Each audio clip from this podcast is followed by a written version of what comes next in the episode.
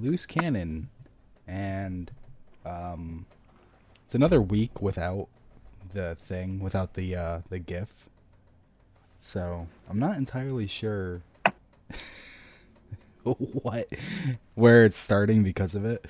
I really got to get that I think it was actually a video, not a GIF. I need to get that back.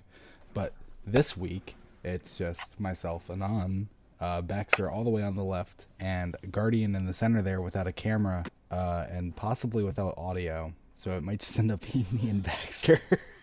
But yeah. I'm here. Okay. Okay. We can hear you as well. Okay, that's good. This week, we are going to be reviewing, I guess. I don't really know how to phrase it. Well, I guess just kind of summarizing our feelings about this season. Mm-hmm. That's a good way to phrase it, I guess. So yeah, we're going to be talking about this past season, the Season of the Undying. And, yeah. Yeah. I was just doing the live tweet. I got to get all this stuff automated. Really quick, Guardian, is that you? What are you hearing? Like kind of clicky noises? Let's find out. I'm not sure. Are you hearing that, Baxter? Yeah. I thought it was somebody on a keyboard. Yeah, it's not me. Either way. I just muted myself for like 10 seconds. Well, I didn't hear it during that 10 seconds. You hear it now? No, it might have just been like your mic or something that's kind of clicking. Okay, yeah. It might have been me like typing. Yeah. Okay. So let's begin. We're talking about the Season of the Undying. I always seem to be in the minority when it comes to my opinion on seasons and things. Like, you know, Black Armory was one of my favorites. I thought it was such a great personal season, and everyone was kind of like, oh, Black Armory, that wasn't good. However, I do agree with Curse of Osiris not being very great. Like, that was not one of my favorites. What do you guys say about this past season? I mean, I've really enjoyed it. I'm in that camp of people that didn't really. It's really interesting because when I hear you talk about the reasons why Black Armory or Season of the Forge was so good, I'm like, yeah, you know, I agree. It's just that I didn't enjoy it at the time. You know, I didn't. I think part of it was that I was underleveled when this started, and there were loads of kind of. I remember that was one of the main seasons where Bungie got a lot of criticism for like gating content behind levels and stuff. And I was definitely a victim of that, and it took me a long time to make any progress. And I still haven't completed all of the stuff from the Season of the Forge. Actually, that's like the one season that I did the least in. There was a lot of things on that season. Yeah, there were. But then when you compare it to like Season of Opulence and Season of the Drifter, I still didn't complete all of the things that I could have completed. But I just felt like, you know, I got all of the invitations of the night. You know, like. And that was, I felt like I was involved in the narrative, whereas I felt like with Black Arm, it kind of passed me by almost. Whereas with this season, I've really felt as though there's been a good mix of like I still haven't completed the raid, but I just did the dungeon this week with Pirate Danny and Kex. Thank you to both of, well, especially to Danny for basically carrying the two of us. But I mean, and it's great, but I feel as though I haven't like missed out on any of the narrative. Yeah. You know.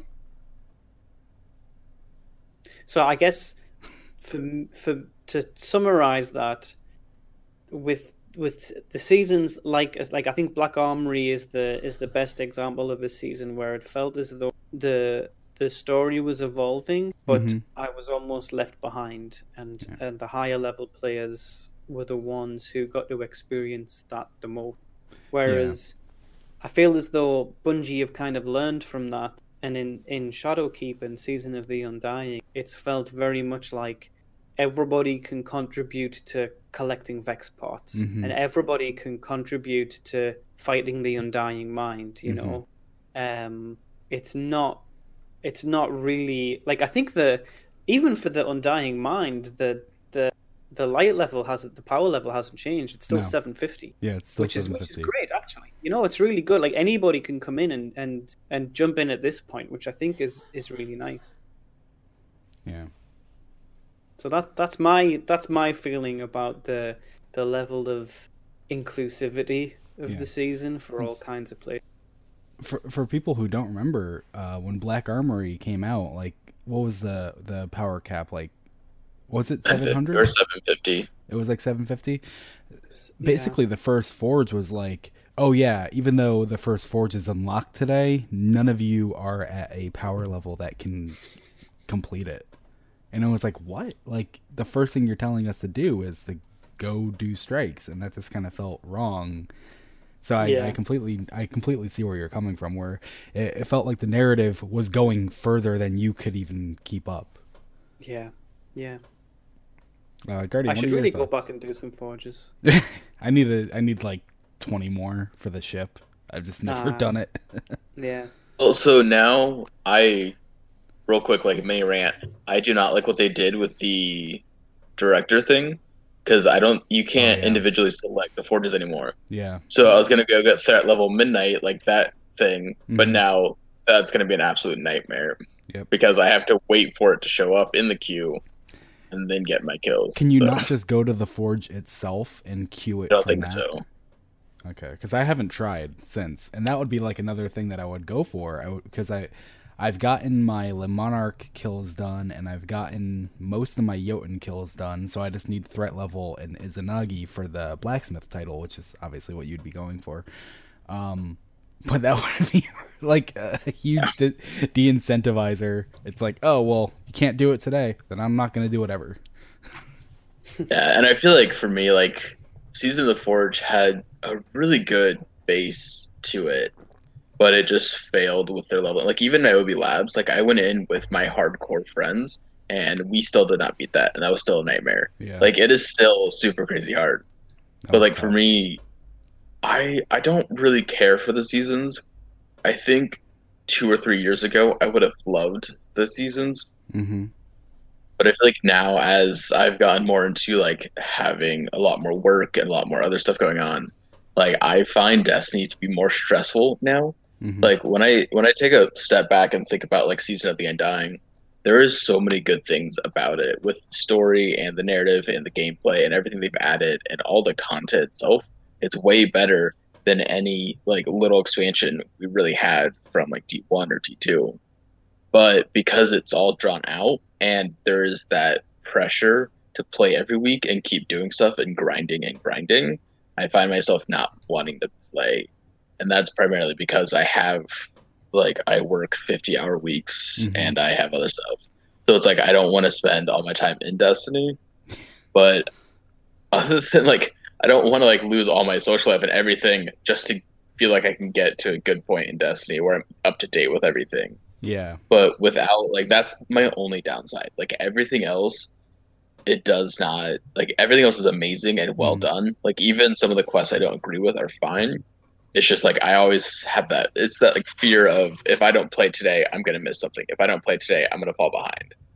And then other than that, like, I love, the story has been amazing. The content, the worlds that they have built is amazing. Festival of the Lost was great. Like, the weapons, the quests, like, the dungeon. They've added so much good stuff where it's, like, because I started at the beginning of this, like, in my head thinking about it, like, no, I think I prefer House of Wolves.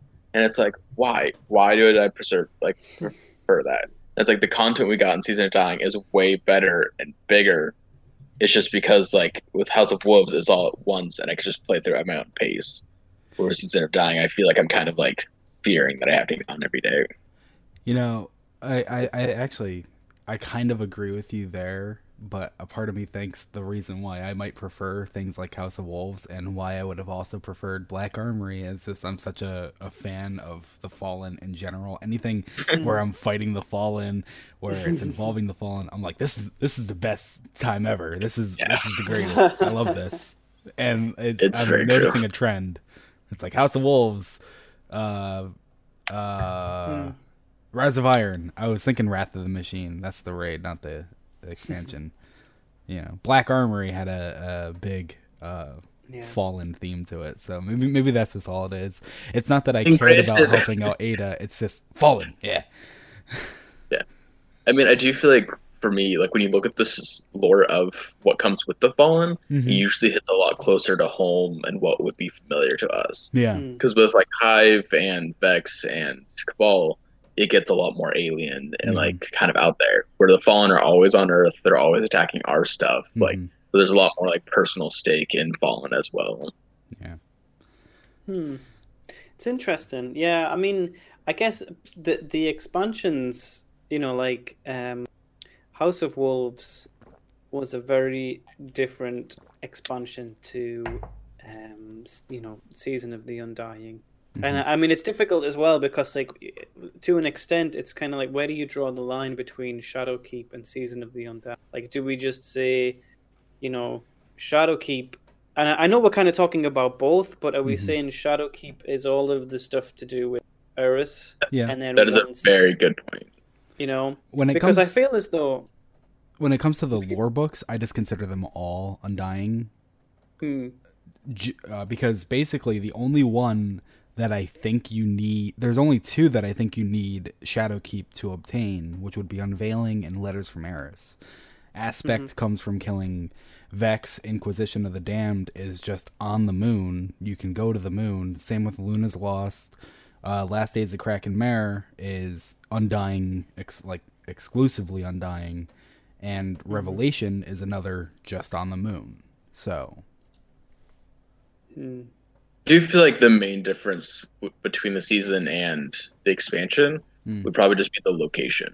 Because when you look at the content we've gotten in seasons, it falls a lot more in line with everything we've gotten except for the location.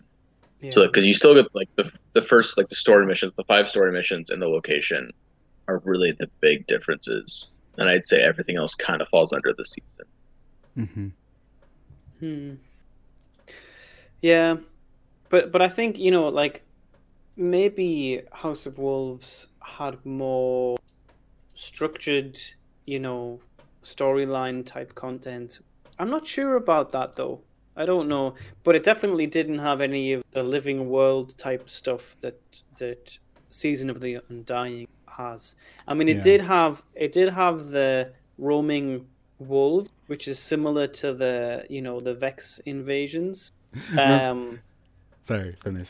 No, you go. Well, I just got excited. I was going to say, remember how they spawned early and people were like, why are there Fallen on Mars? What is going on? And it was this huge thing that you could actually get 1 power level higher than you were supposed to if you killed it and wore like specific exotics or something. It was like, if you wear this exotic helmet and kill this guy, then you can bump your power level up by 1. I don't remember that. I do remember them spawning early, but I don't remember that being able to do. I did that. It was fun. Nice. It was because like there's a new exotic that like would drop, and I think it was like Trace. No, it was the.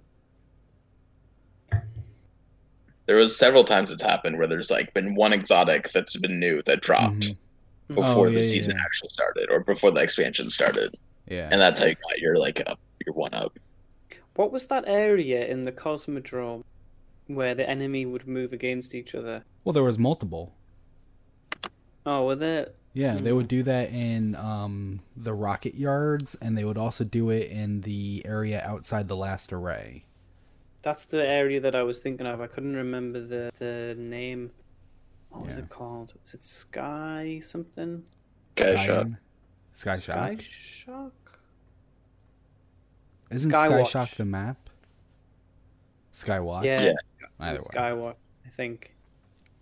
Maybe it was it that? I don't remember. Let me look through the names. Anyway, I just remember spending so much time in that area, and like there were like, I think there were like two places in there where the wolves might spawn, and sometimes you'd have like a situation where like the wolves would spawn at the same time as the enemy was moving against each other, and it was just like it was Urox, and it was I just die immediately. Oh man, and it was so crazy because you would sometimes see like lower level players wandering into the area, and it's like they would be shooting Fallen, and then they'd shoot a wolf, and it would be like, oh, everything's changed. Like this is not low level content. Yeah, it was great. That's kind of messed up, but I also kind of like that. I like the idea of a new person coming in, because it's not like, in my experience, it's never actually impeded me unless I sat there and tried to fight it. Whereas, like, if I've just accepted, I can't fight you, I can go through. Yeah. It's not stopping me. So, like, I do like the idea of seeing that happen at a low level and being like, I'm going to get you. I'm going to come back, and I'm going to get you. Yeah. It also appeals to that. You know, like, the very first... teaser, like the in-game gameplay trailer that Bungie did for Destiny, when you were in the Cosmodrome, go on the wall and get the Thunderlord, and then there's a tank and a bunch of like level 20s come in and help take it out. It's kind of, it plays into that as well a little bit, where, you know, I think it's really good for new players to see like what higher level players can do, you know? And in reality, what higher level players in that time could do is just equip their Black Hammer and sit there. And then the thing is dead. So, I mean, that'd be enticing for me. I'd be like, this, what do they have? I want it. Good times. They were. Season of the Undying, let's... still good. So everyone generally agrees Season of the Undying was good. And as I just mentioned, there were arguably, we'll just call them 7. We'll include all 7 lore books that came with this season. Aspect, Inquisition of the Damned, Last Days of Kraken Mare, Letters from Eris, Luna's Lost, Revelation, and Unveiling, which hasn't finished yet. Neither has Letters from Eris. That's really bothering me. It's not completable. Like, why? Just give it to me. Yeah, that is an interesting one, because you would think, well, we know how Unveiling is progressing. Yeah.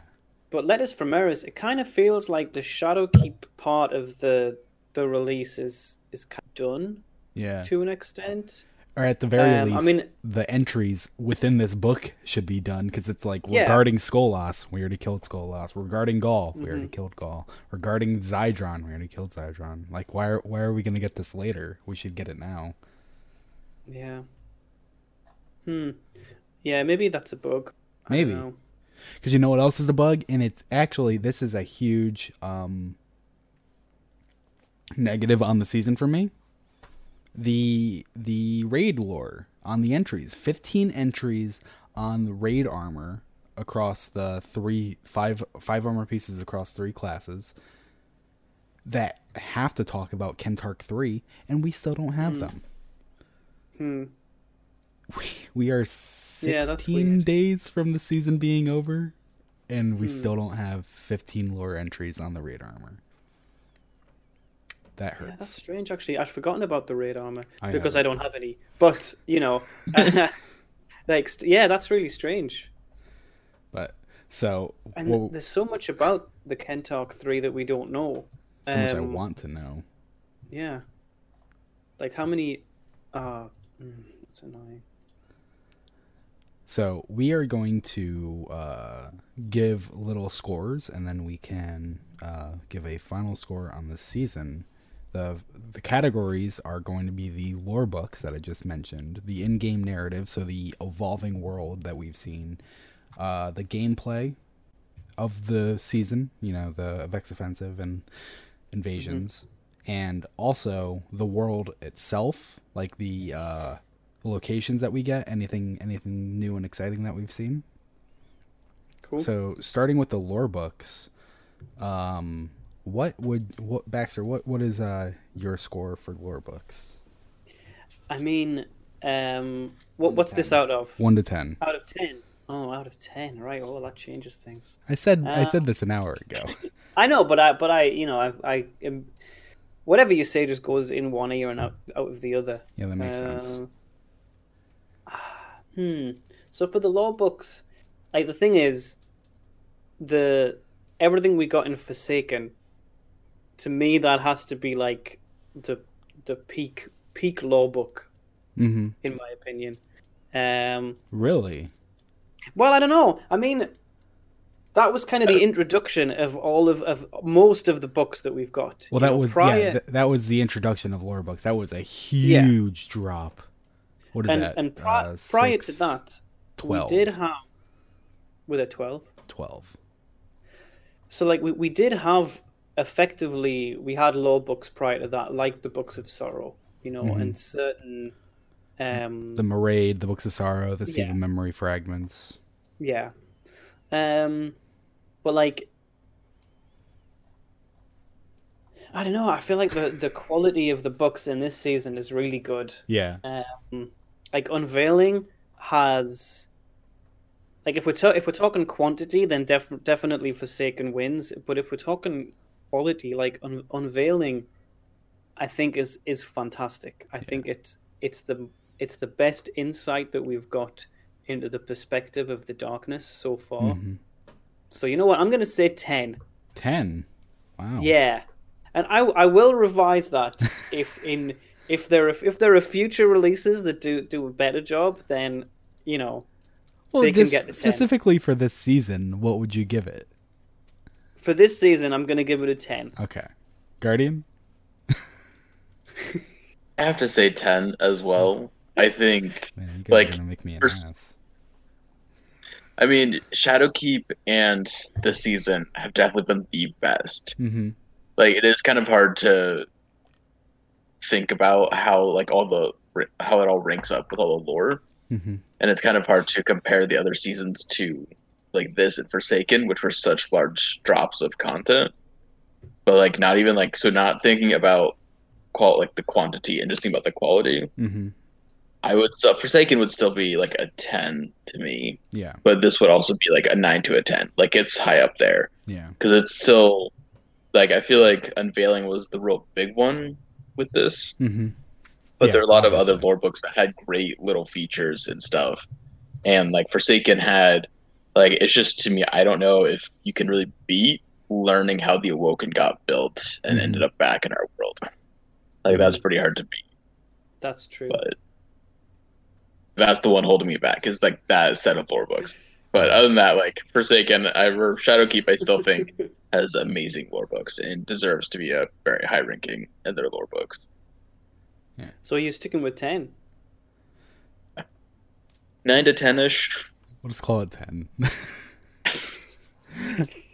Mine is a little bit of it's kind of an odd opinion, because when D2 launched, we lost the grimoire originally. We had lore entries. There were scattered pieces of exotic armor and ships and sparrows that had lore. And so the juicy lore that we got felt so wholly focused on the Cabal. And a part of me was just like, this is good, but it's only the Cabal. And I want more than just the Cabal. So it's ironic that now in Undying, that I'm going to give it a 9, because the only lore book on the Vex that we've gotten was Aspect, and I want more on the Vex, and that is probably because of Kentark 3's missing entries. Mm-hmm. So. That's fair, actually. Yeah, that's fair. What was the next one? Does anyone remember? In-game narrative. So across the weeks, we have been collecting Vex chassis components, giving them to Ikora, and she said she was going to build a portal, and she did. And everyone, I want to make this clear, they never said that we were going to go through the portal. They said that it was used to bring out the Undying Mind. Which made everyone actually say, like, oh my god, is Ikora going to bring the Undying Mind into the tower? That's a dumb idea. Mm-hmm.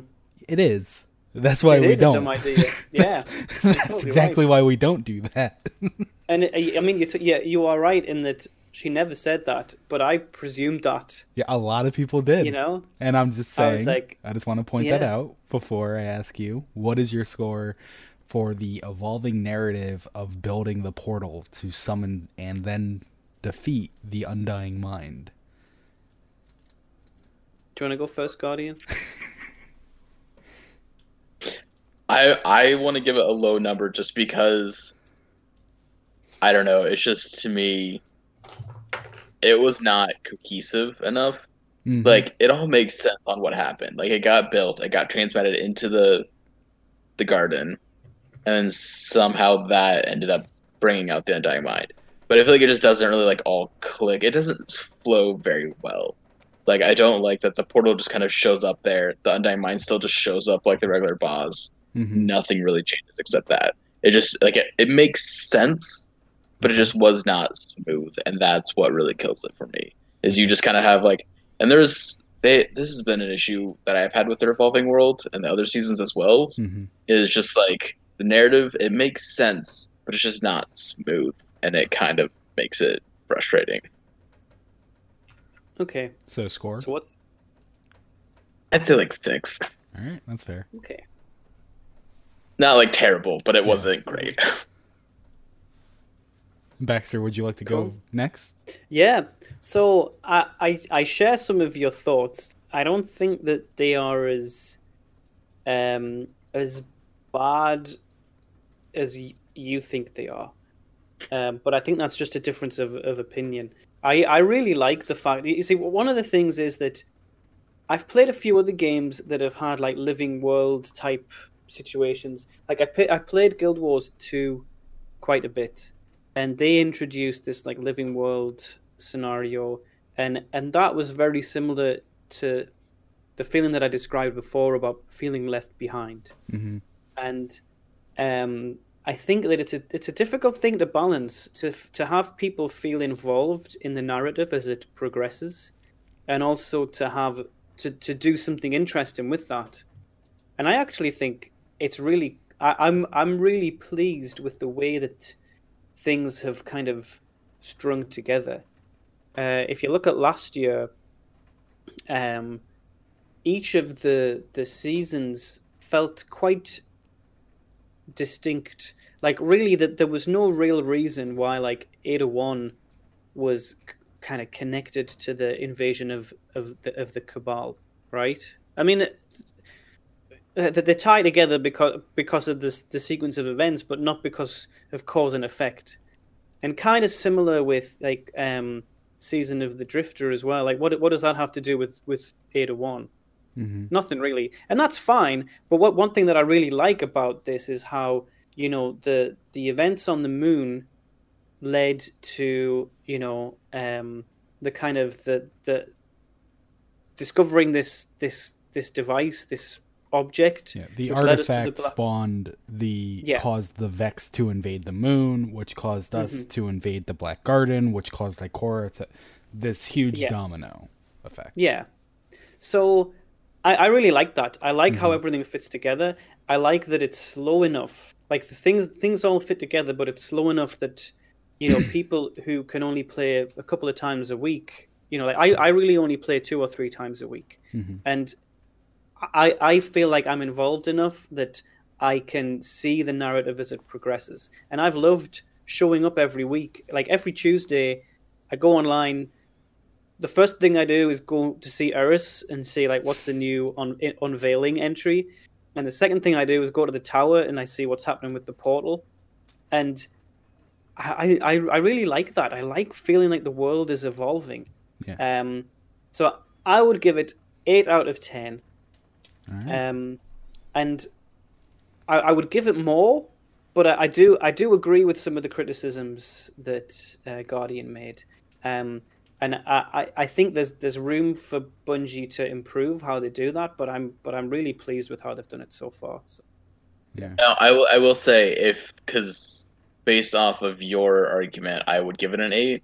But because my rating of a 6 was just based off of just the portal section, it's part.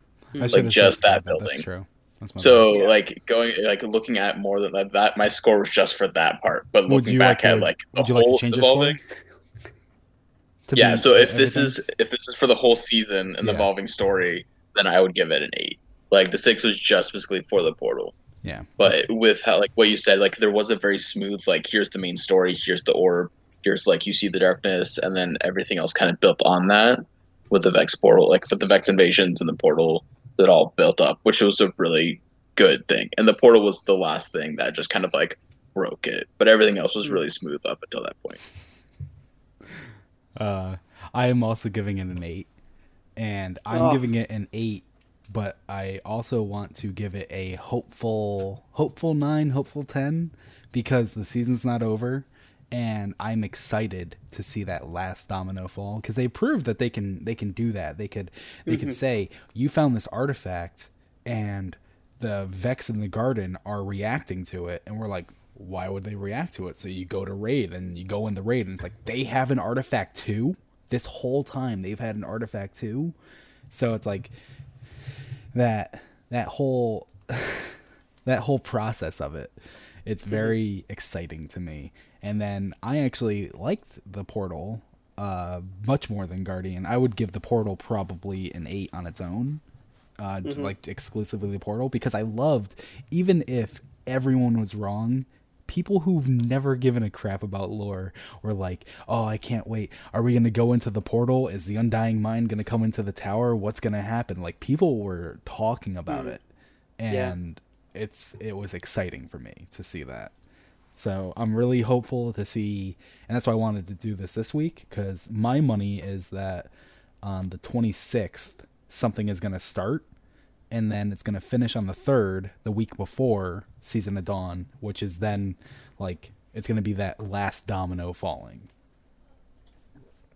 And I'm very excited to see that.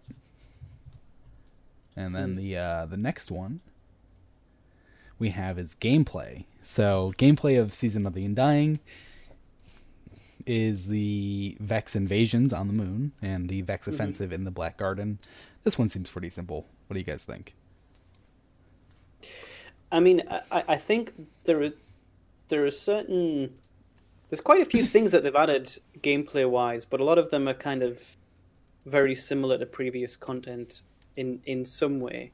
So, like, the invasion of the Vex on the moon is very similar to what we were discussing, you know, like the invasion of other species, like House of Wolves and the Taken and things like that. And then what was the other thing that you said? The invasion of something else? The offensive. Oh, yeah, the Vex Offensive. I mean, I really like the Vex Offensive. I think it's like a simple enough encounter. I know some people said, you know, it's not quite as good as... what was the one they added in Season of the Drifter? Reckoning. Reckoning, yeah. I mean, it certainly doesn't have complex mechanics like Reckoning, or more complex mechanics. But then, you know, like I was saying, I just did the raid. I really enjoyed, not the raid, the dungeon. I was going to say, you did the raid? I haven't done the raid. No, sorry. Yeah. I know that would have been completely contradicting what I said like 15 minutes ago. You didn't have any raid armor. That'd be I mean, that'd be a pretty good raid probably if you got like all the weapons though. Oh yeah, I suppose.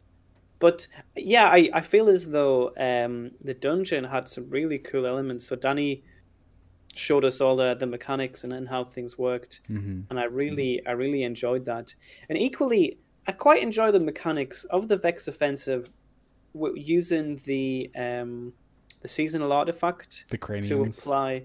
Yeah, the what? What did you say? The craniums. Craniums. Oh yeah, the craniums. But also the... You know, you have the shielded bosses and the overloaded bosses, and applying... I know it's a little bit limiting in that you can't just add those upgrades to whichever weapon you want. Mm-hmm. But it's kind of, you know, it's kind of nice that, you know, as long as at least one person in the party has one of the appropriate upgrades, it kind of works out quite well, and it's nice. It's not really like a necessary mechanic, but it just adds something a little bit extra to the Vex Offensive. Mm-hmm. So yeah, I'm pretty happy with the gameplay. And I also kind of like the event, like the escalation protocol style event. Altars of Sorrow. Yeah, that's quite cool. I still haven't actually finished the final boss of that. Yeah, I couldn't beat it. We always fail. Yeah, I'm not really sure what you need to do, but I haven't gone in with like a party of like six or whatever. I'm sure that it would be party totally different. Yeah, I always go in solo, and it's like blueberries don't know what they're doing, and I'm like, just go on that side. I have this side, and then it's like, I'm shooting the boss. He's not taking damage though. I feel like it's quite easy to get to the last encounter as long as you are with a group of people that roughly know what they're doing. But like, you kind of have to be organized on the last section, and that minimum level of organization. You require some sort of communication. Yeah. So the ordeals. What are the ordeals? The Nightfall. But Baxter, what's your score? Oh, I haven't even attempted the Nightfall. Oh, what's your rating? What's my score? Oh yeah. I think I'm gonna go with 8 out of 10. I'm close to a 9 out of 10. But I'm going to go with 8 out of 10. Guardian? I'm probably going to give it an 8 as well. Because it's one of those things where it's split for me. There's so much good stuff about the season and the gameplay. Mm-hmm. Like everything on the moon, the lost sectors, how they expanded those, how those feel, the collecting things on the moon, all the different areas, how they evolved. Like the Altar of Sorrow, the Vex Invasion, the Vex Offensive, the Raid, the Dungeon, like the new Nightfalls. They just did so much content. And it's all really well designed and really fun to play. And it's just, so overall, like for the content they put out there, I would give it like a 10 out of 10 or like a 9 out of 10. Mm-hmm. But then what hits it for me is there's some of the quest lines, like Randy's throwing knife, that catch me, because it's just, there are things like, it just makes it feel like you're playing against your own team to get kills. Like Vex Offensive, like, and the other thing was like the title. That was kind of driving, because it's so grindy, and like I got all the Vex Offensive stuff done. Yeah. But I felt like I was literally fighting my team and having to work like by myself to get it done. And then it just so grindy and takes so long to get it, where it's just like, it just felt like I had to sink so much time into the game to do it. Mm-hmm. But that's really like my only complaints. Like this, like just today, I've been really like trying to take a step back and look at what I'm really feeling about the game.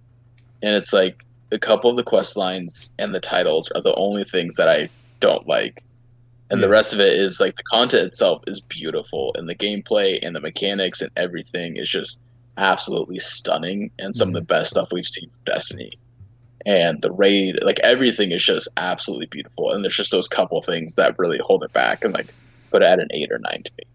And it's just those very end gamey things that just feels like you pretty much have to sink your life into it and then play anti-team. And that I'd probably say, I'm debating putting an 8 or 9, but I'd probably say a 9 for gameplay. Because the end game stuff really does not matter. You do not have to get those titles. You do not have to get the stuff. So it's like, it's just like my obsession with Destiny that I've always completed everything. Yeah. So I still want to complete everything. So that's where it gets frustrating, where it's like, no, I used to play this game like 60 hours a week. Like, I can still do this. I can still do this. Like, I can't still do this. Yeah. I also give it a 9. I just thought it was very fun. I like this new prospect of like simple fun environments, because I don't go back to Menagerie. I loved Menagerie in Season of Opulence, but I don't want to go back to it. Like there's a small part of me that's like, well, I should go get a Hive Armaments mod, but once I get that mod, I am absolutely never going there again. And that's just kind of what it is. You know, it's like, but with this, it's like, we have the Vex Offensive. It's really fun. Go hard. And then it's going away. So I get to just enjoy it. And then I never have that feeling like, oh no, I need to go back there. I need to go do this. It kind of puts it in just to be fun. And then it's gone and it makes room for something else that's fun. And it kind of ensures that new fun things are always cycling through. Yeah. And from a lore perspective of the gameplay, I loved that we basically piss off the Vex and they invade on the moon, and it doesn't just end there. It's not just like, oh, the Vex are invading, go stop that invasion. It's like, hey, actually, why don't we go to the Black Garden and stop those Minotaurs from coming in to invade? What if we stop them before they get on the moon? And it's like, that's amazing. Like, I love that there's like that connection between the two. Yeah, it is really cool. So I gave it a 9. And then the last one is the world. So basically just the Black Garden. Like, that's the only Undying world that we got, which I just gave a 10. It was gorgeous. This Black Garden is so much better than the D1 Black Garden. The D1 Black Garden felt, like, very sterile. It was just, like, the Vex rocks and grass. And then in the skybox, you would see the flowers and stuff. But now it's like, oh, look at these flowers. These flowers are different than these flowers. Look, there's a tree. There's this. There's that. There was so much more life in the garden, and it was beautiful. So, easy 10 for me. Baxter? I feel like I have to... Since I haven't... The only part of the raid I've done is... Well, also the Vex Offensive. The raid. Yeah. So all I'm saying is that I kind of have to exclude the Black Garden from my own score so far. But everything else I think is fantastic. Mm-hmm. Like Danny just mentioned the webs. There are so many webs. Yeah. I was how excited I was for going back to the moon. Yeah. I was just really, I know some people complain about like reusing content, but I love seeing the way that the world has changed. Literal evolution on the moon. Yeah. I mean, I think the moon especially so because we've abandoned it, you know? Like Guardians haven't really been there in the same way that they were in D1 for quite a long time. And then you know, similar with the Cosmodrome, you know, I just love kind of revisiting those areas and seeing how the design team at Bungie have imagined the changes. So yeah, I mean, I've absolutely loved it. I think it's fantastic, and I think 9 out of 10. but I don't know. No, you know what? 10 out of 10. Okay. Like, I know that I would also really like to go back to the Black Garden and see what's changed. But for me... You did, in the Vex Offensive. Yeah, but that's not really the same. It's... You're going to give it a 10. Think it's... You can't. I'm going to give it a 10. No, I'm going to give it a 10 anyway. You Guardian... I'm giving it a 10 for a lot of the same reasons. Just because... Seeing the moon evolved and one of my biggest things is the frickin' building in the Anchor of Light. There's that triangle building, and we get to go inside it now. And just that makes me so happy. Like, there's just like...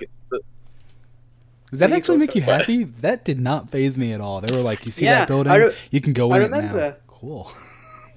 It's like, I remember Bungie saying in one of the trailers that they did for Shadowkeep, they were like, and guess what? That triangular building, you can go inside it now. Everybody's going to be so happy about this. And I was like, I want to go back to, like, you know, the Shrine of Oryx was amazing. Going back to, that's the place I want to go back to. Let's go deeper into the Shrine of Oryx and find more. Great. But I am actually genuinely glad that is something that you like, Guardian. Because I have always loved like the architecture and the buildings of games. So like for me, like the three places they put those lost sectors, I got so excited because it's like, oh my gosh, that little building, like I get to go inside that now, like I get to go explore that. I do really love the lost sectors though, because they're all the K1 crew things. They're like, they're all specifically for the people who were on the moon. It's like their logistics center, their crew quarters, their whatever, their whatever. So it's like, oh my God, this stuff has been sitting here this whole time and we've only ever seen the outside of it. I do appreciate it after the fact, but when they announced it, I was like, oh, all right. Get excited about weird things, but going into buildings is one of them. But like, so the lost sectors, the evolution of the world and things changing was really well done. Like still, it just feels like a completely different moon. It does. Even now. And like the Black Garden, like before I start on the Black Garden, like, so Festival of the Lost was just like an extra thing that I loved how they changed the tower and kind of that environment that was created. And then the Black Garden. I loved it. All the boards and the trees. When I found out you could climb trees, I freaked out because I get excited about weird things. So I found out there's a tree I could climb, and I freaked out. I was so happy. Yeah, they took away our climbing tree from D1. That's kind of messed up, isn't it? Sure. It is a bit. So, like, unsurprisingly, all of our scores are very positive. Baxter gave it a 9, Guardian a 9.25, and myself also a 9. Wow. I think I really like the season format. I really do. I love the premise of an evolving world. I'm so much happier having an evolving world and evolving narrative than having a drought like in the Taken King, where it's like huge expansion that keeps you playing for like a solid 2 months, and then 10 months later we'll release a new one.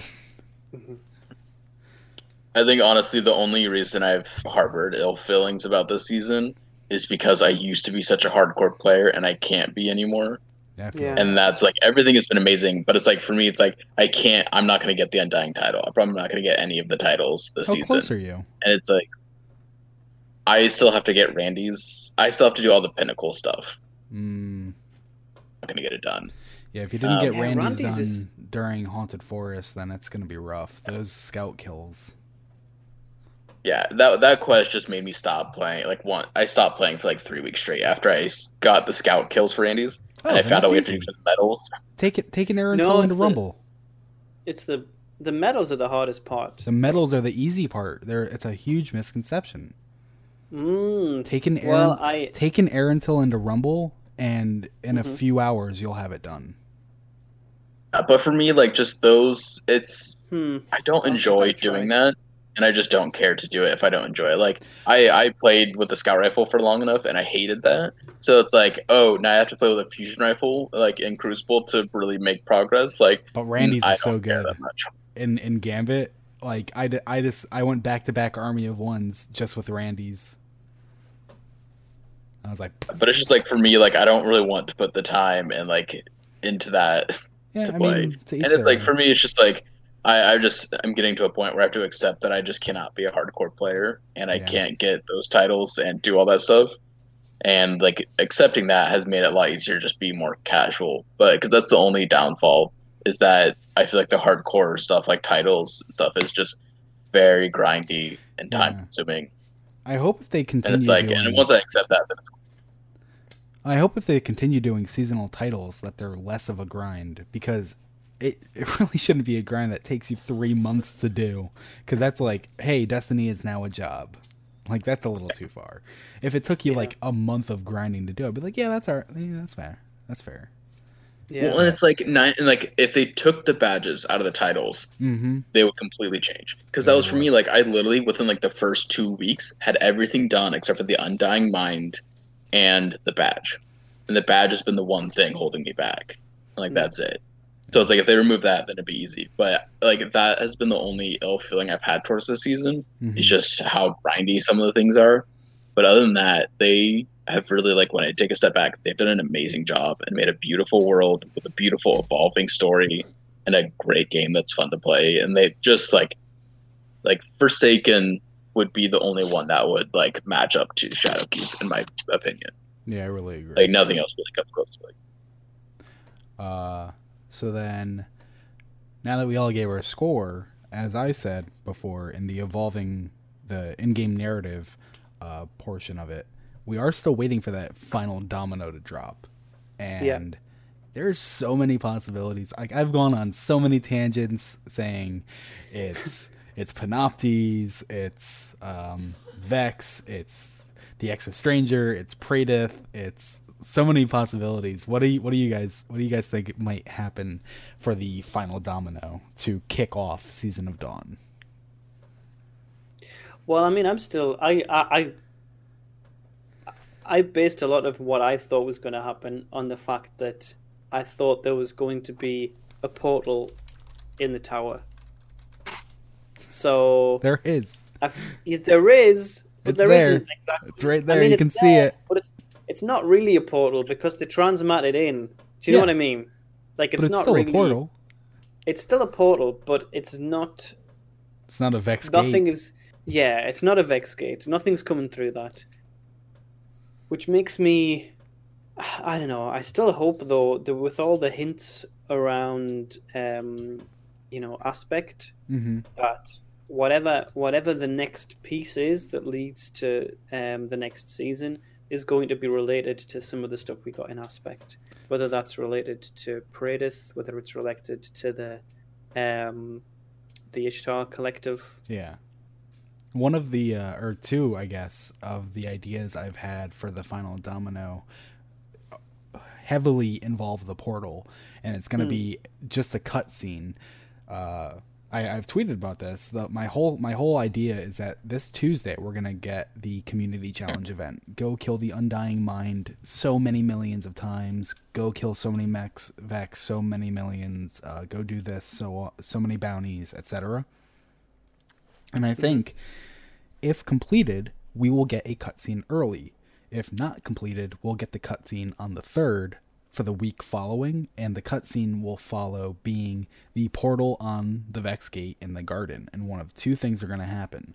That portal is going to explode because so many people were pulling out Undying Minds that it just overheats and it's, boom. And that breaks the timeline, so we have to go fix it. Or two, the portal is going to kick on, and Praedyth is going to jump out. That would be awesome. It's one of those two things, I'm betting. I mean, positive. It has to involve the portal, though, right? Like, because that's the thing. If there's a chance that farming and grinding a bunch of crap is going to lead to Praedyth, I'll do like 2. I'll take time off. Exercise all in. Whatever we've got to save, guys. We've got to save Praedyth. Yeah. Okay. Do your part. I'm gonna make posters, and I'm gonna stick them up around my neighborhood. You're gonna have to re-release your T-shirt with Praedyth's name being normal. Nah. Too much work. Guardian, what do you think? I would agree. I feel like if they're going to do the seasons as connected and evolving with each other, I definitely think the next step has to be Praedyth. Just because we know Praedyth has so much time fluctuation crap around him that it would make sense. And so I think we're definitely going to see Praedyth involved in one way or another. I don't know what's going to happen. I'm kind of hoping that we get some more stuff with Savathûn. I don't know how much we're going to get because she's still very much out there kind of playing her, playing around behind the scenes. So that's actually something I found yesterday. Someone on Twitter made me think about the Osiris campaign, Curse of Osiris, and Panoptes. And I was like, wait a second. Panoptes never died, right? Like, at the end of the Curse of Osiris, there's that cutscene where, Sagira's like, wait, I thought we fixed this. And they go to the future, and it's still the Vex of One. And then he's like, oh, no. And, Panoptes, comes up behind him because there's more Panopteses. I'm like, that's the exact same game that the Undying Mind is playing. It is different. I think we have to be very clear. What is the plural of Panoptes? Panoptes. Panopti. I like Panopti. I'm gonna go. So there are many Panopti, yes. Great. But okay. So that's what I'm saying, though. If Panopti and Undying Minds are doing the same thing, like, is there a connection there?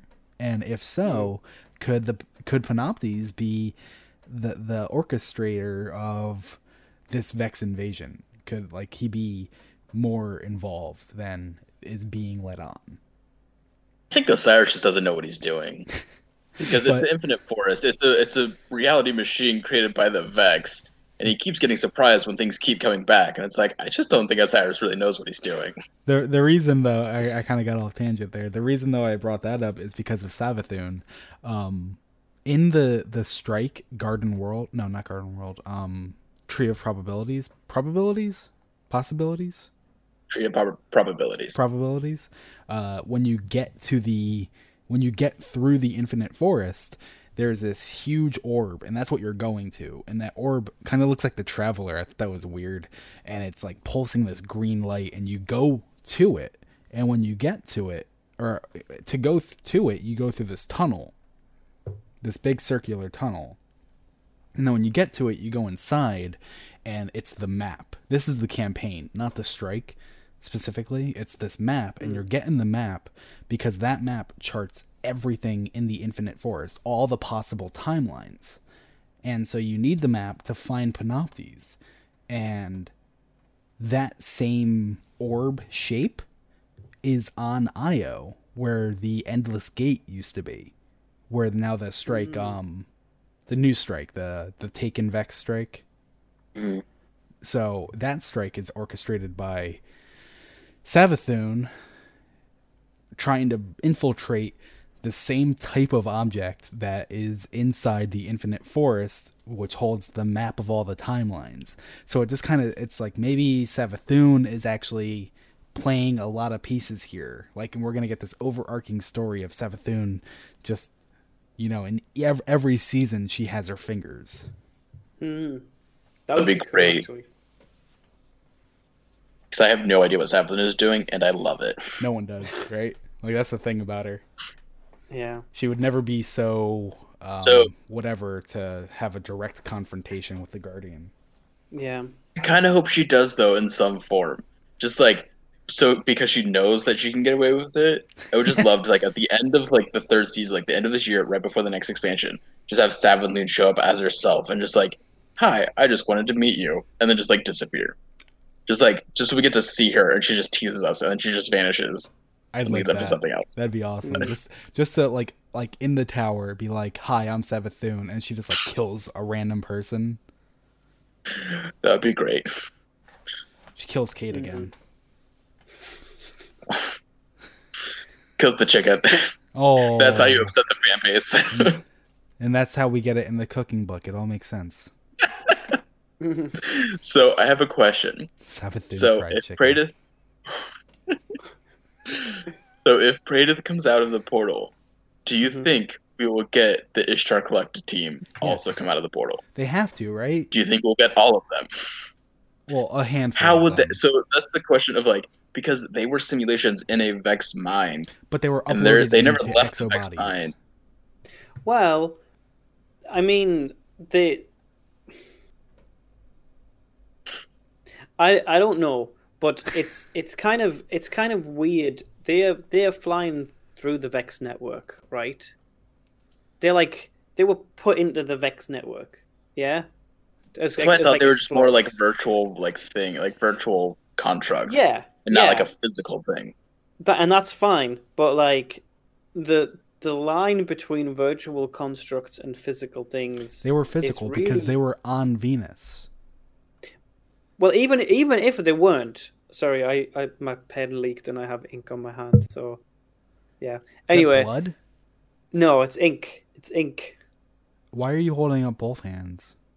I got ink on both hands somehow. You have blood on both of your hands. I have a it's the Kaweco Brass Sport fountain pen. It's lovely. It's great, but somehow the ink has spilled all over the place. And you stabbed yourself with a fountain pen? Basically, that's exactly what I said. Yeah. So exactly. Yeah. Anyway, all I'm saying is that, like, one of the things that Osiris was worried about is, oh, you know, the these simulations of Cabal or whatever are gonna leave the Infinite Forest. That was true. Which is like, if that's possible, then it doesn't matter whether they're real or not. If they are completely data and they're in the Vex network, well, who even knows? Like, anything's possible. So, I mean, I think one possibility is that they will come out in exo bodies or something like that. But another possibility is that, I don't know, maybe they come out as something else. They come out as exo bodies that look exactly like the Exo Stranger. It's all just Exo Stranger.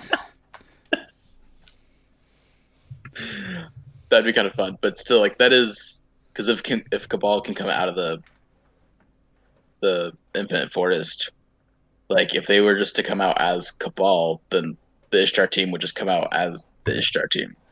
Yeah, and that's gonna collapse because now there's 200 and like some odd left, and they're in reality. You know what I hope to see in the next season, whatever we fight, though, something new. Because replaying through the Curse of Osiris campaign, it just really made me realize Curse of Osiris gave us Descendant Vex and Precursor Vex, and there were just still Vex. You know, it was still, I mean, obviously there's still Vex, but it was just a Harpy, just a Goblin, just a Minotaur. They weren't different. But Destiny 2 gave us Gladiators, War Beasts, Incendiaries, Wretches. Like, it gave us these new enemy factions. Hive had snipers now. I mean, that's kind of new. There were Taken Ogres. That's never been a thing before, and they suck. I want them out. There were the you know, a lot of the what do you call them, like, knights carrying shields. Yeah, the knights carrying shields. Like, even if they're very similar, they were different. Yeah, different enough to add a little bit of interest. And it's like, I want different Vex. I want actually different Hive as well. Yeah, like, more. That'd be great if we pissed off the Vex enough.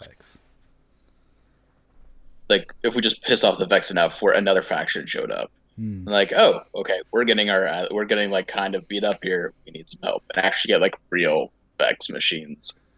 Like, wouldn't it be interesting? You know, because like the Vex aren't. Okay, this is a random thought, right? Yeah, so is mine. The Vex. Yeah, well, this is a random thought on top of a random thought. But, like, the Vex aren't kind of agents of the darkness in the same way that the Hive are, right? They have a different objective, but it might still be within the rules that kind of lead towards a final shape. So it's kind of like, it's a little, I guess it's a bit of a gray area, but they're still not quite agents of the darkness in the same way that the Hive are. I guess anyone who believes they are the only thing that should be allowed to live are an agent of the darkness, though, right? Yeah, I think you're right.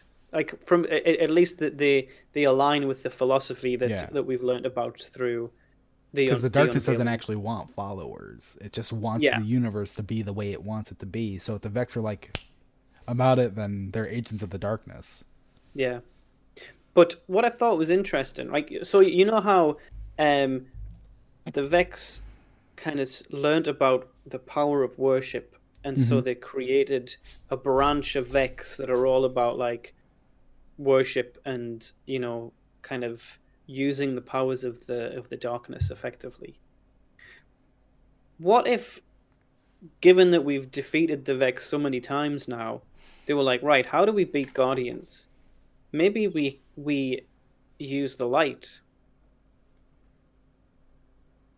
I don't know how that would work. I don't know how they would get a channel to the light. So, going on, because I just started replaying Curse of Osiris, the opening cutscene, Osiris is walking through a vault of glass simulation. He pauses it and stuff like that.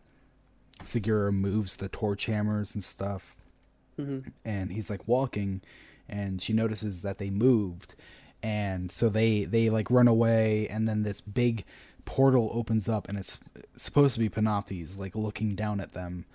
And Osiris says, they can see your light. You need to leave. And so he throws her out of the portal. And before that cutscene was just an Ikora talking scene with, like, the black and white kind of drawing thing. And she talks about how the Traveler's light have provoked enemies. So it sounds like the Traveler's light pulsing out after the end of the Red War provoked Panoptes. Maybe it's like, I know what to look for now. And so when it saw Sagira, it's like, I want one of you. So I can further... Because that's what they did with the worm, too, in the Books of Sorrow. They took the worm and they were like, we're going to take this and figure out how to get power from it. So maybe that's why they want a ghost. Wouldn't that make them our allies, though? Because if... Not if they're going to kill us.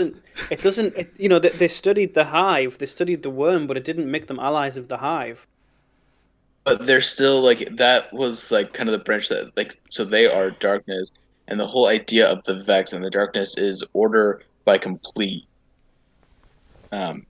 dominance. That's true. But that's the complete opposite for the light, where the light is, no, we are all basically going to be allies and create our own, like, kind of unity. But what if it's much more so, like, if Vex hold the light, they can't be of the light and use it without really falling into that category, could they? I think I agree with you, actually. I think that's a really good point, in that one of the, you know, the light, that there are different things, because there's the power that the darkness and the light provide, but there's also the philosophies of the gardener and the winnower. But what if they're not going for the philosophy? Well, but that's the thing. Can you use the light if you're not going for the philosophy? Warlords? Can you? Well... But it's still different, because they weren't going for pure dominance. They were going to kill. They weren't? Well, I don't think they were by the same standard as the Hive were. Do you know what I mean? Yeah. Like, I don't know. It's a good question. I'm not sure.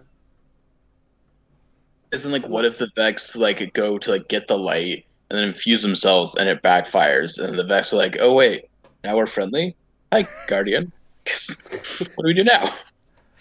I mean, it's an interesting question, because, like, as far as we know, you know, Seth Dickinson tweeted something recently, which was very much in line with some of the things that I've been seeing, in that we've got so many kind of treatises.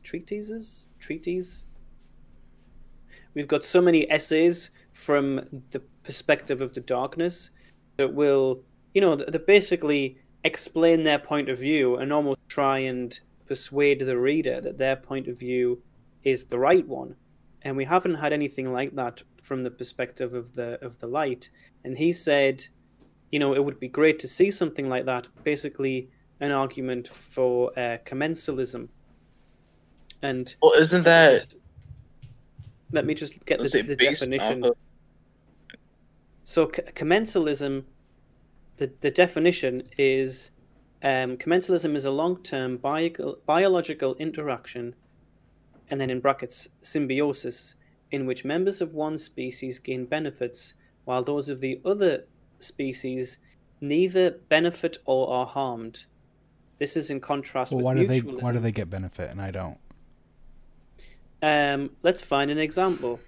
So we benefit from the Traveler. The Traveler really doesn't benefit from us or is not harmed by us. Wow. It sounds like the other people are getting the better deal here. Like, I'm gonna stop. I'm sorry. One of the examples that it gives is dogs. Okay. Let me just see. There's a very long description. I don't know if it's worth reading. I don't think it is. Yeah. So, Guardian, what were you trying to say?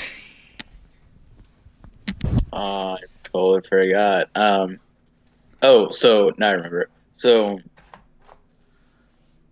there is anything from Unveiling. There is the comment where the darkness basically says the Traveler does not speak to you because it basically wants to know, if I give you ultimate power, what are you going to do with it? because the light is trying to prove that their darkness is wrong and that life is not inherently evil. Yes. So the darkness doesn't talk, or the light.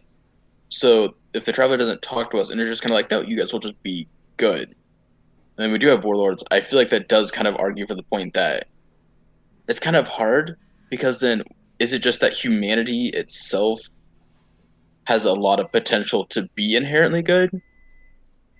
Or is it that the light is inherently good and just people can corrupt it? But I feel like it does argue that the light can be used for dark plans. I don't think light or dark are inherently good or evil. And I think that's really the case here. If the Vex were able to somehow adapt to the light, I think that would be dangerous. You know, they would use it to fit their means, like the end. But I think that's the thing. I feel as though, I don't know if you could use the light in a way that is against the philosophy of the light. So well, if you look at Warlords, but look at all the bad people. Yeah, there are a lot of bad people, yeah. But I don't know. Drifter and his crew that went to the icy planet, they were going up there to find a way to destroy the light. Mm-hmm. I feel like the Warlords are a good thing. Here's a question. Hunter. Are ghosts good or bad? Can you have bad ghosts?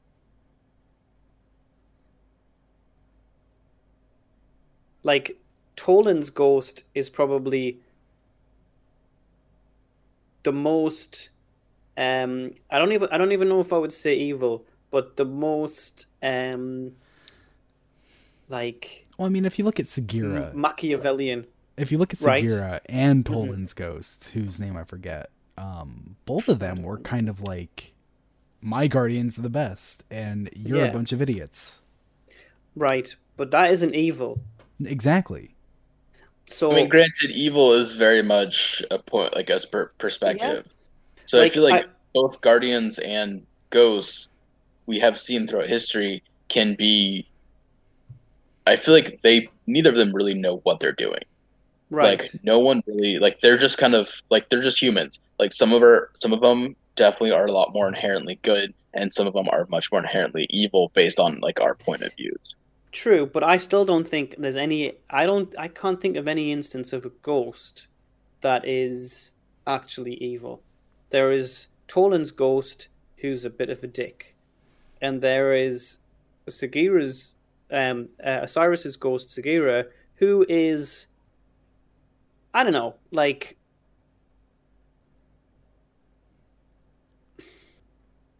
overly proud. Narcissistic. Maybe. I don't know. Ghost rezzed him and said, your name is Fellwinter. And basically...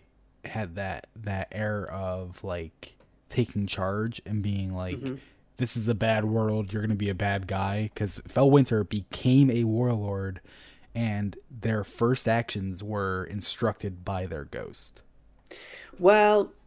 I don't know, I mean, I know what you're saying, but I still don't feel as though, but that's you're trying to make this thing of good and evil when it's like there were bad ghosts, there were better ghosts. It's just a matter of it.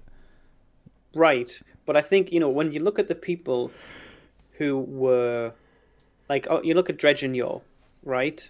His ghost didn't like what happened. Yeah. Yeah. His ghost was like, you know, I can't keep doing this. Like, if you want to do what you're planning on doing, then we have to part ways.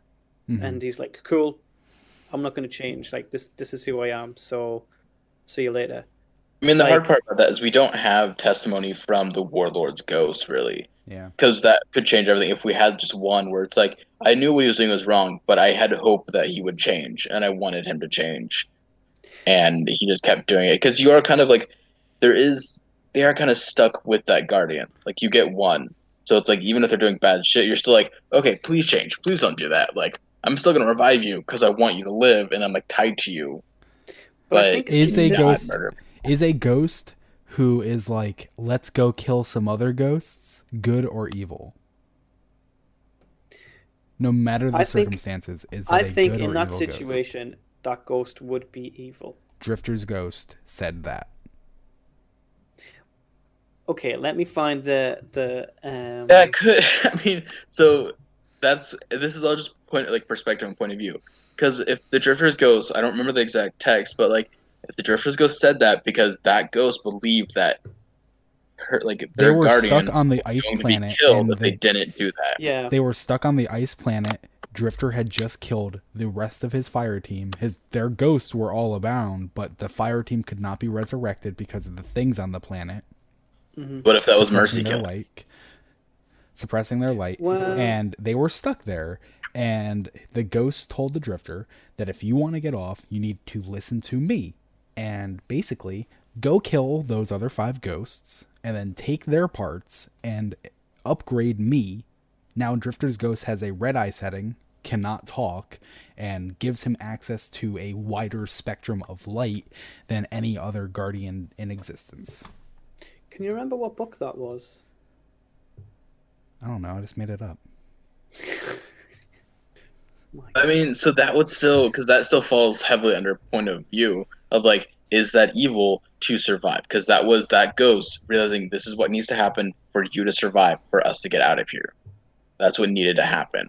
So at what point, it's like, to me, it just like, it's the Thanos concept of how, like, what at what point does it become evil?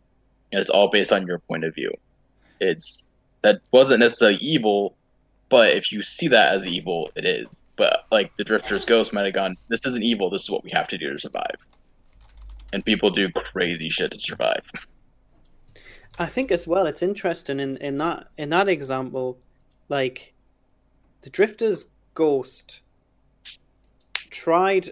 I feel as though the Drifter's ghost tried to push the Drifter down a certain path for so long and failed. And the Drifter hated his ghost. Yeah. Drifter absolutely hated the whole concept. Like the fact that he was resurrected, the fact... Like everything about his experience he was opposed to. And I think if I remember, I can't find the entry, but if I remember rightly, his ghost hadn't spoken to him for a very long time. I might be wrong about that, but I had the impression that his ghost hadn't spoken to him in a long time. He was stuck in this situation, and then his ghost said, "Okay, look, this is how we get out of it." And then his ghost, after that, his ghost never spoke again. Like, I almost feel as though it's an example of someone being in a really tough situation, and actually they were broken because of it. So... Okay, I got the line. Yeah. Do you want me to read it? Yeah, could you link to it as well? It's the illicit Reaper bond. I think it could be any Reaper bond. If I didn't draw, they would, so old Drifter was the only one who walked out. Final deaths, all of them. To this day, I don't know whether that planet with its numerous monoliths was meant to contain those beasts or breed them. Some of those morphs were caged, some walked free as we did. So how did I get from there to here? We had no ship, we had no way to contain those anti-light creatures that had been the whole point of the trip in the first place, and the craziest thing happened. My ghost snapped. What do I mean by that? Let me step back.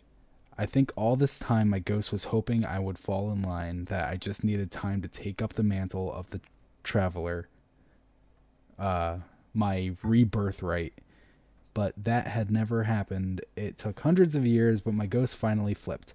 How? Well, our escape was all its idea. If we could modify its light to replicate the energy effect of the monolith cages, it might be able to contain the creatures in the same way.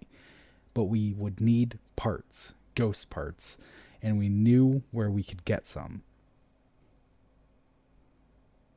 I feel like that makes the argument that ghosts are not evil then. Because if at that point, I mean, it became evil. Like, it flipped down the road, but he literally said, like, from the beginning, Like, he was, like, the ghost was trying to get him to do the right thing. Yeah, but still, an evil ghost is an evil ghost. How it got there isn't really the matter of it, right? But I mean, I think it is. I think it is relevant to how it got there. I disagree. I think it is, because the ghosts are inherently good, but over time, if you become evil, you can't be inherently good. But this is the thing. I don't think it did necessarily become evil. I totally accept your point that when you put in objective terms, if a ghost was to do this thing, would it be evil? And I said yes, you know. I also feel as though when you have the additional context of the fact that this ghost literally tried for hundreds of years to put the drifter on a good path, and then this scenario, like, his ghost never spoke again. That's it. Like, his ghost is just... I mean, is it even still a ghost at this point, really? At least by our definition of what a ghost is. It's a ghost plus 5 other ghosts. Yeah. It does sound like, to me, like that would be the argument that ghosts are inherently good without seeing argument for the opposite, is ghosts are inherently good, but based on point of view, they can do bad things. Well, that's all I'm trying to say. I'm not saying that ghosts are inherently evil. I'm just saying that ghosts can be evil. The end. They can be. I mean, because that's still a point of view, like, that's perspective. So the ghost might not still be evil, but it could just, in that moment, those actions are seen as evil. You're telling me that the ghost who finally realized his guardian would never be good, would never fall in line, and then says, let's go kill some other ghosts, was just acting out of the goodness of its own heart? Yeah, out of the goodness of its heart, but it's like, that's survival. Like, think about when you hear stories about that, about human people. Okay. Who, like, eat other party members to survive. Like, they're not usually held as evil. They're held as, you, like, that was terrible and you had to survive and you did what you had to do. Like, they're not really held as heroes. It's like, yeah, you still did some fucked up shit, but, like, they're not held as evil people normally.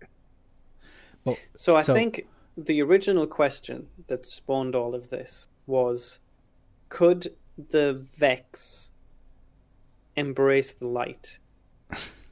Could the Vex... the original question was, will we see Savathûn?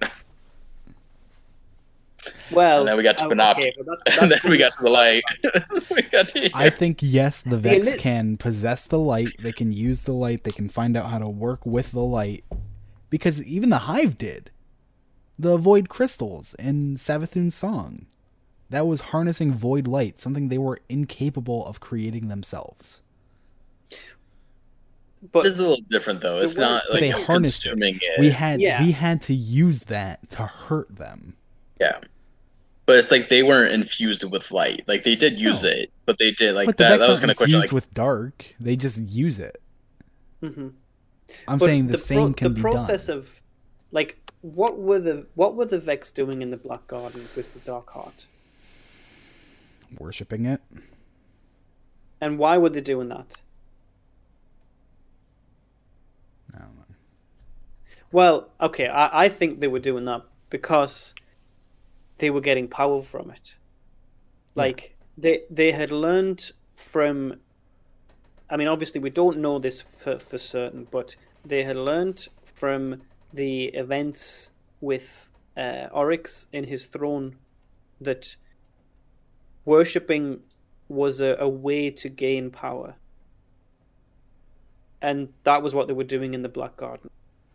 And I guess all that I was kind of wondering was, could the Vex do a similar thing with the light if they learned that, you know, there was a way to gain power through a similar process? Maybe not worship, but maybe something else. But, I don't know, maybe I still don't really know how that would work. This was all a very random tangent. I'm just trying to find the one. There's an entry in Ghost Stories where basically the Guardian was like an absolute piece of shit. And then one day they died and the ghost was just like, I'm not going to revive you because you're evil.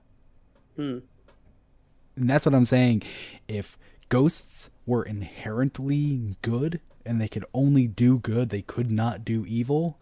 than when the Drifter is clearly never going to be good. His ghost should have just let him die on that planet and that be the end of it. But they didn't. But they said, let's go kill some other ghosts and get you off of here. You'll have more power. I'll still hang out with you. Like, but maybe it was self-preservation, because maybe if this, but that's not inherently good.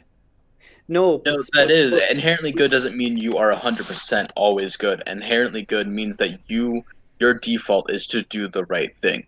You are still capable of doing evil things. Yeah, but that doesn't mean that you're not inherently good. Like, inherently good means that when given the choice, you will always try to do the right thing. It doesn't mean you won't do the wrong thing. It doesn't mean you won't make bad choices. It just means that you will, like, you are more likely to do the right thing. That you want to do the right thing. That doesn't mean you always can. It doesn't mean you always will. And I feel as though there's a difference between, let's say there's a guardian on Earth and the ghost is on Earth, and the ghost is like, right, that's it, I'm out. I'm not going to res you anymore. I'm going to go my own way and live my life. You go your own way, live your own life, try not to die. That's totally different to the situation that the Drifter was in this situation, where, you know, if the ghost had not found some way to save the Drifter, they would have both just died on this planet. I don't know if ghosts die of old age, but I imagine eventually they would have just... I don't know what would have happened. So maybe... it's an example of, the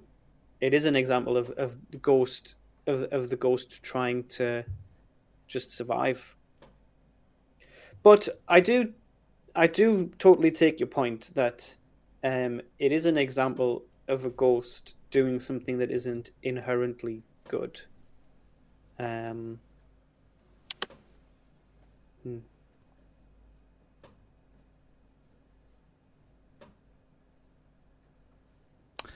yeah, so Pens is just saying Rezel's ghost is still around as well. Yeah, Shin knows where Vincent is, but we don't, type of thing. Vincent's alive, that's all we know. Yeah. Which is nice. Yeah, that is nice. So we really got off topic there at the end. Yeah. So I think we should call it here. We're about out of time. We're actually past our time a little bit. So the next show that we will be here for is on December 8th. That is 2 days before Season of Dawn. And it is 2 days before the final entry of Unveiling. So on the 8th, we will be talking about Unveiling, except for that final entry, because we've all read it. I went and got them all a few weeks ago. And so we feel it... we can talk about Unveiling without that entry. It's a little off the side to talk about it without spoiling it. So next show, the one about Unveiling. If you want to stay on track with what we're doing, you should follow us at Loose Cannon Show on Twitter. We don't tweet much at all. Only updates on the show. Sometimes not even that, because I forget. This is probably what Baxter's laughing. Yeah. Yeah. Yeah.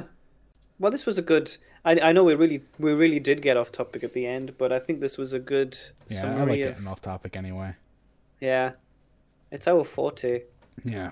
That's the best part, though. Like, when you just completely derail into something else, because then you're just getting genuine conversations. And that's what I really wanted from this. I don't like the structure. We stayed on track for the first hour, and we got through what we wanted to get through. Yeah. And once we finished that, then we just went crazy. Yeah.